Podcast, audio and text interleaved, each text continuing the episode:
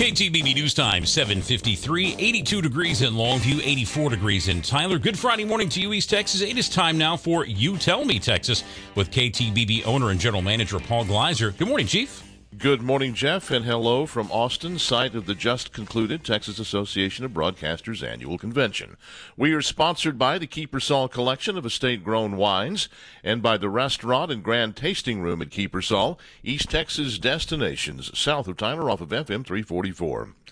In the wake of yet another indictment of former President Trump and following very troubling testimony before Congress by former Hunter Biden bestie Devon Archer, you might have missed, or you might not remember, that last Friday, President Biden finally acknowledged the existence of his seventh grandchild.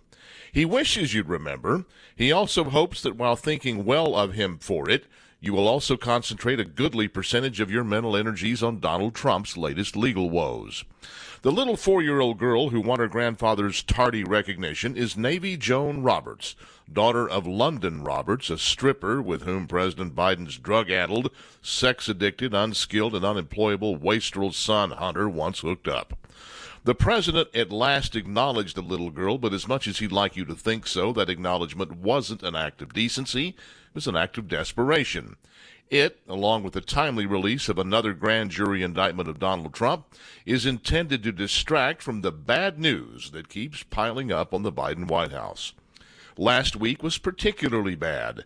The plea deal between first son Hunter and the Department of Justice that was to not only keep Hunter out of jail on federal tax and gun charges, but also provide immunity on a long list of other charges was was rejected by a federal judge in Delaware. The de facto blanket immunity that was buried in that plea deal was critical to Joe Biden's political future. The intention via the deal was to cloak a growing pile of evidence that the big guy himself is the most corrupt president in our nation's 234 years as a constitutional republic. The president's own words are coming back on him. You remember these exchanges with the media when asked about his knowledge of Hunter Biden's former foreign business dealings. Mr. Vice President, how many times have you ever spoken to your son about his overseas business dealings? I've never spoken to my son about his overseas business. I have never discussed with my son or my brother or anyone else anything having to do with their businesses, period. Yeah, okay. Well, how about this voicemail found on Hunter's infamous laptop? It's a message that Joe Biden left for Hunter following a New York Times story on Hunter's dealings with Chinese oil tycoon uh, Ye Jianming. Hey, Palace Dad. It's eight fifteen um, on uh, Wednesday night. If you get a chance, give me a call. Not, nothing urgent. Just want to talk to you. I thought the article, at least the thing on online, it's going to be printed tomorrow in the Times, was good. I think it's clear. And uh, anyway, um, if you get a chance, give me a call. I love you. Yeah, clear on what? I think we all have a pretty good idea and the Biden White House knows we do. Pay close attention for the next month. Either this story simmers down or the Trump story eclipses it, as the Biden White House fervently hopes, or it's going to boil over in a huge way. That's my word. What's yours? Go to youtellmetexas.com and you tell me.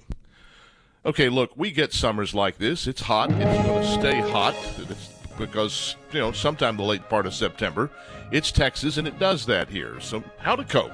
Well, here's one suggestion. Take the 20 minute drive south of Tyler to the Grand Tasting Room at Kiepersol. Go inside, it's cool. Head for the tasting barn and tell them you want a nice chilled white wine or a rose. Tell them, tell them that I, Paul Gleiser, sent you, and your first taste, of course, goes on my tab. There are eight Kiepersol chilled whites and rosés from which you can choose. One of my favorites is Flight a semi sweet rose. Pick the one you like, grab a glass or a bottle, and sit down at the grand room that overlooks the gently rolling lush vineyard. There, in the cool comfort, you will get relief from the heat, and I promise that you will thank me. So, to do all of this, go south on Broadway to FM 344, left under the bridge for a mile and a half to the Kiepersol entrance gate on your left, and then follow the signs. See the entire collection of Kiepersol wines at kiepersol.com.